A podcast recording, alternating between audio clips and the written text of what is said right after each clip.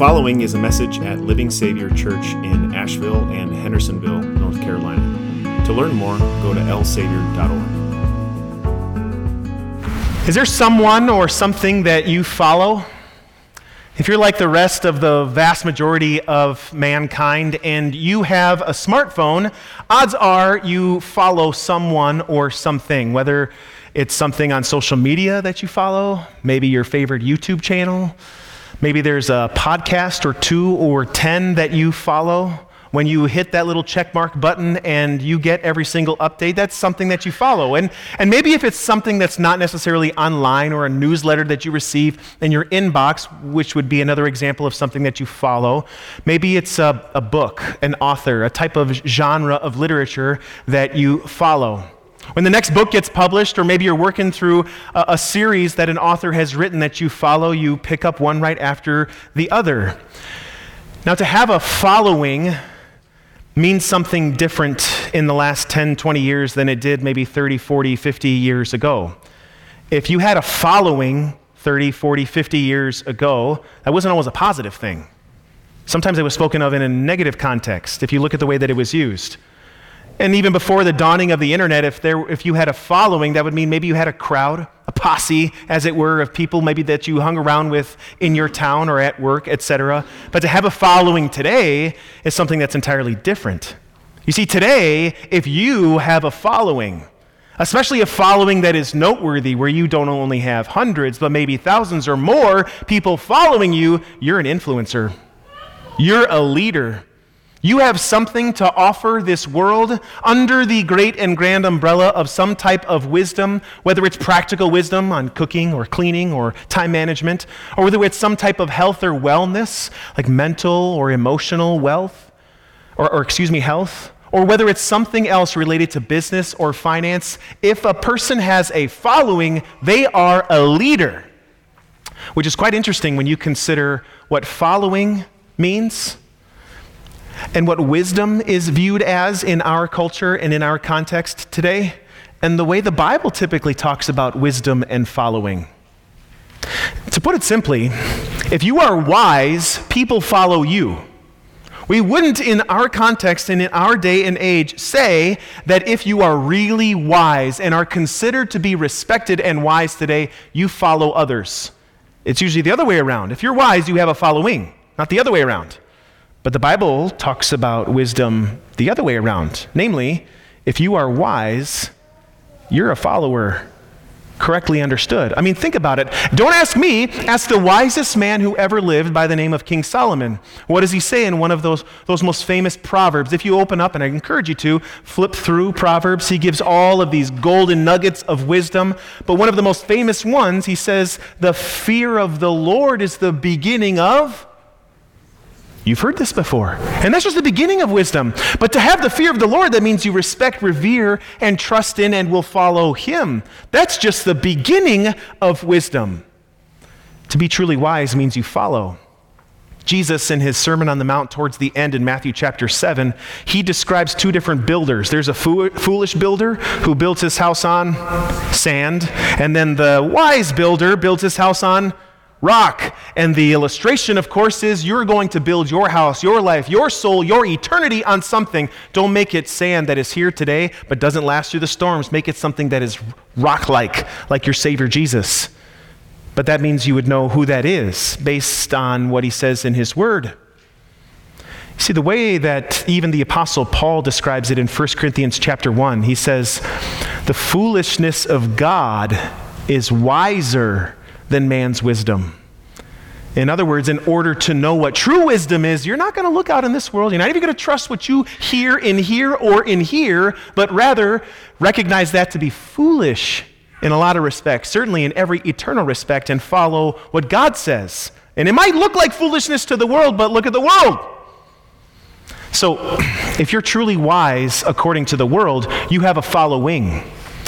But if you're wise according to God, you're a follower. Is that not exactly what we see from these men called wise men in the gospel reading that Vicar just shared from Matthew chapter 2? So, the question that I have for you is if you are a wise person, if you want to grow in wisdom, Are you sure that you know how to do that for yourself? Not just as we are already almost two weeks into a brand new year, but as you approach every single day and week and month and year in your entire life, this wisdom is something we want to grow in. But if you truly do want to grow in wisdom, then that means you're going to have to know the type of following you're going to have to practice. And the wise men help us out with at least three kinds in the gospel reading today. I invite you to have that open.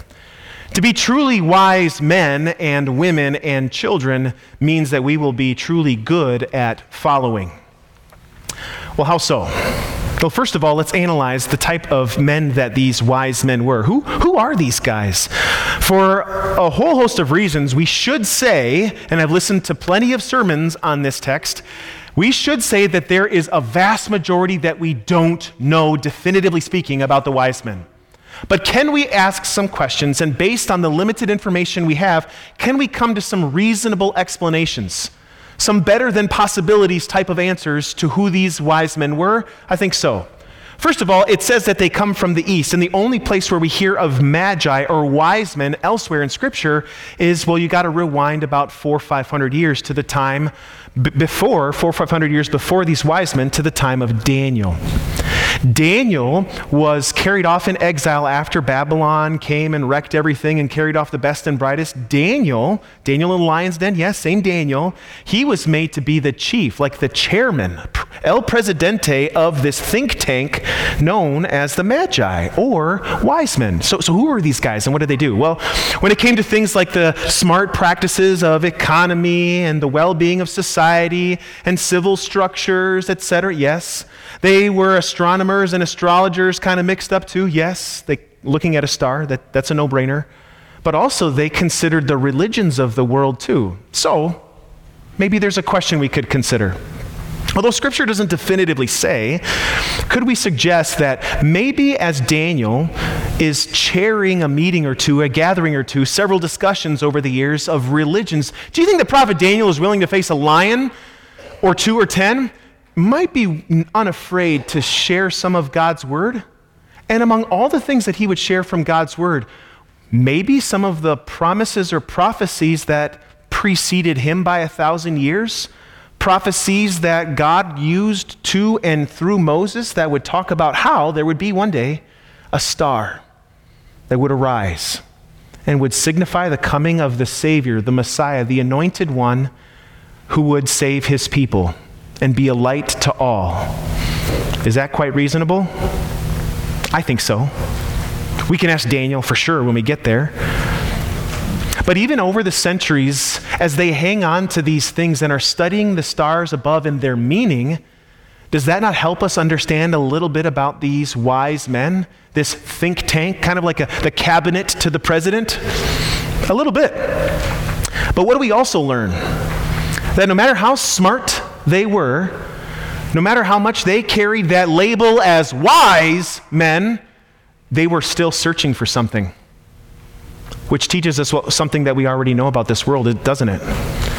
That no matter how smart the world might be, and no matter how wise we might get, at the end of the day, you're still going to be left searching for something. Does the world give you everything that you need? All the wisdom you want? all the smarts you're searching for, all the brains you beckon for. Nope. Look at every single person who has a following and is considered wise in this world, and they are some of the most lost souls around, searching for things that even the children among us know so well. Who's smart now? You can have all the wisdom in the world you'll still be left searching, which is quite informative for us as we consider our lives, is it not? Who are you following? What are you reading? What are you pursuing? What are you listening to? things that help you with worldly wisdom? Great, good. This is not the beginning of the part of the sermon where the pastor tells you that every answer to every way that you live in life can only be answered by the Bible. No, no, no, no, no. That's not the purpose of the Bible. Yes, the Bible gives you the grandest information that God gives about salvation, but as far as how best to tie your shoes, kids, or how to organize your garage, pursue worldly wisdom. It is a gift from God. I will repeat again. Worldly wisdom is a gift from God. And all God's people said, Amen. But if that's what we're going to be hoping for and leaning upon and resting all of our life on, you're still going to be left searching. Because so much in this world will never give you what only God can give you. Don't take my word for it. Look at the wise men who sit there searching and looking. Because even though they are considered the smartest around, wise men that can stir up a city, they're still searching. And then when that star appeared, they went which teaches us something else, doesn't it? For all the ways that we are searching, struggling with identity, validation, our own assessment, and that of the people whom we respect, because we want their opinion of us to prove that we are respectable. Yes, of all the ways that we are searching, finally, finally at the end of the day, look no farther than the direction that God gives, because it will lead you to the only one who can give you the answers that this world can't give. The only one who will give you wisdom that is entirely outside of this world, wisdom, yes, that this world can't give, wisdom also that this world cannot take away. So, what do these wise men then do? They follow this star and look to the place where that leads them. But first, we should probably say, what is this star? What, what is this star? Is this something that God created, like a brand new star? Is this a star that He plucked out of some deep corner in the universe and decided to use it like a little kid uses a little ninja toy? Is this uh, some light, some like glorified spotlight, like from a, an, an, actor scene type thing? Is this, what is this? For, again, of all the things we don't know, what we can say is this just as a little child can move a checker on a checkerboard as easily, God, who made every star and every planet and every constellation and makes all of those things function because He is the creator, then He can use His creation just as easily as a kid can move a checker on a checkerboard. And so this is small potatoes for God. In other words, we're not going to get into the theorizing like, was this some type of other natural type? No. God caused a star somehow to direct these people from afar to see the Savior for them. And where does it lead them first? Look carefully. It doesn't go to Bethlehem right away. Where does it lead them first? It leads them to Jerusalem. It leads them right to the place where they will no longer listen to the think tank voices around them, no longer start plugging into society and culture to see what type of cultural norms that need, need to inform them. No, where do they, what do they listen to first? They get to hear God's word. Is it not fascinating?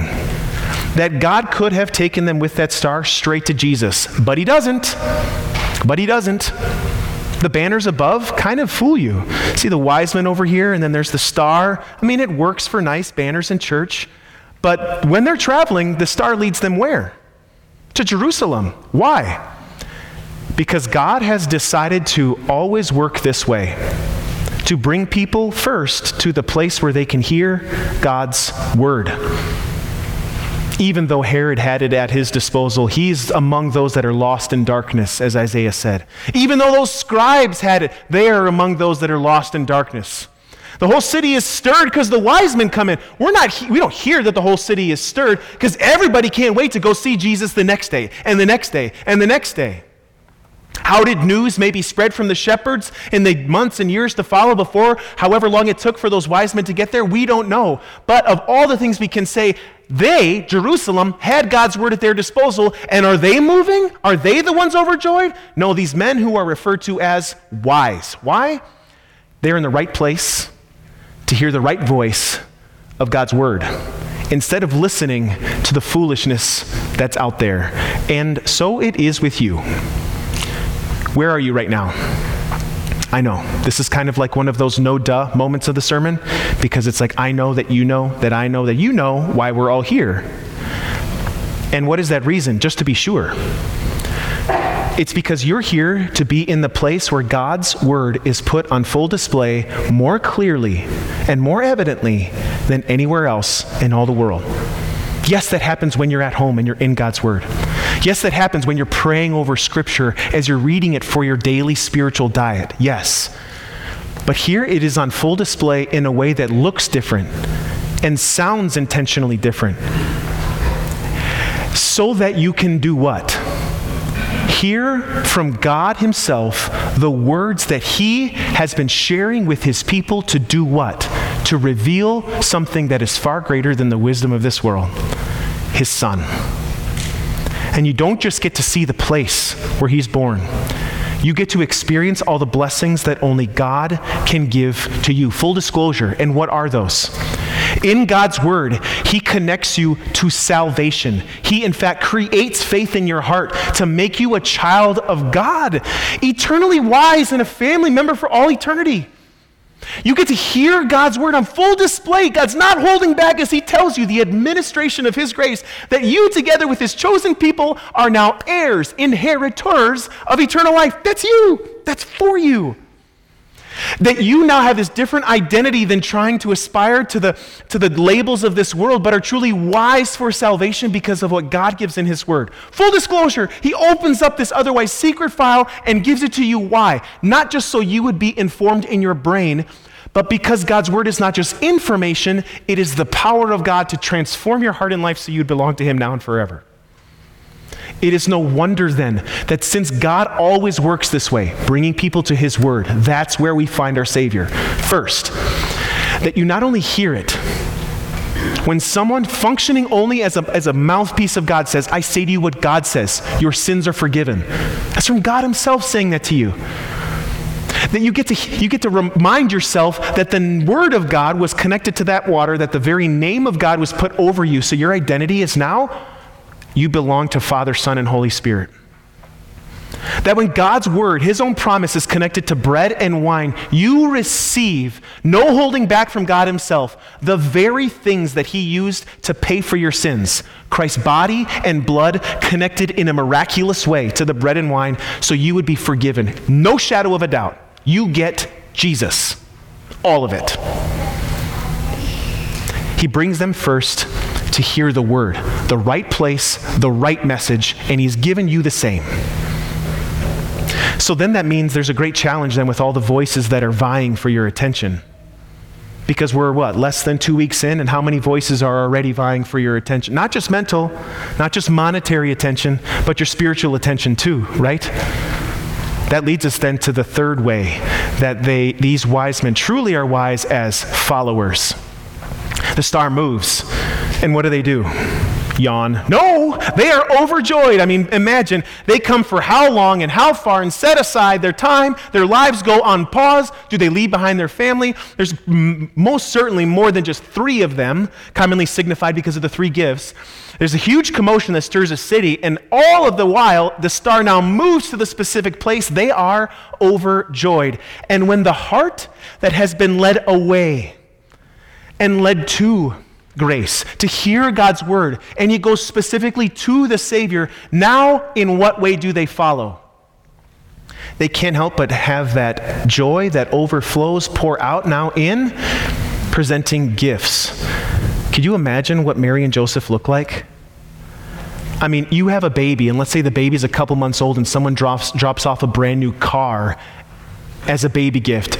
Your mind would be blown here's all expense paid vacation for your family in two years when you, when you can kind of handle the little guy a little bit better uh, to go to the Caribbean. Your jaw would drop. Gold, frankincense, and myrrh, these are gifts you would only give to a king and his new prince.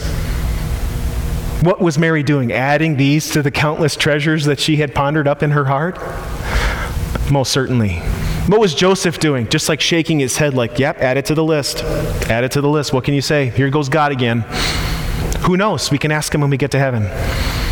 But these are huge things that flow from what? A heart of worship. Do you know that each and every one of us are hardwired to worship someone or something? Think about it. Worship, by definition, is you're ascribing worth to someone or something. Does that happen on the sports field? Have you ever been to a little kid's basketball, baseball, or football game? Mm hmm. Have you ever been to a professional game where everybody is standing, cheering? Sometimes they wave their hands. They're ascribing worth to something. It's not to say that that's wrong. But it is to say that we're hardwired to do that, to find our identity and to ascribe worth to that source of identity, whether it's a team, whether it's a concert, a, a band, a type of music, whether it's a, a, political party, whether it's, we are hardwired, wired for that. And of all of those things, they will never be for us what only God can be for us. And so, what do these wise men do? They follow this hardwired mechanism in their hearts to find the greatest reality and the greatest result of this heart of worship as they give their greatest gifts to the Savior of all. And God has given that to you. You are hardwired to worship. If you don't, you might not see it in your life, but there will be some things that start to bubble up that you don't like. Things that you recognize to be missing and off. Because we are hardwired to not just be in the presence of others, but to worship God, to direct this worth in the right place of the one who will never leave us, never disappoint, and always give us what we need in life and in eternity. And these wise men prove that they follow that to the right place as God had directed, and so have you. And might I dare suggest, so should we. So should we. Since we are designed for that, then that is something that we not only need, then the benefits and the blessings from it God also gives. Yes, it is best to give in service of the gospel. It is best to give in service to others. It is best to give to others mutual encouragement that can't be had unless we're here. It is best to ascribe that worth in the right place so that we don't think that we can find it somewhere else. This is another grand and glorious way that these men show to be wise, are shown to be wise. They follow their heart's mechanism for worship and are blessed because of it a week or so ago, you could look up Google reviews. And not Google reviews of things, but Google in the year in review of all the things that people searched for the most. I glanced for about a minute and then I needed to close that down. Mostly because it just kind of leads to all of the stories you probably could imagine. But of all the things that people are searching for, one thing that could be said, a lot of summary statements you might surmise, have added if you want to look at those things. One thing that came to my mind you know what? All these things that people are searching for ultimately identify longings or a type of following that we have innately. And you know what? What do we end up getting from following any of those things that are searched for the most?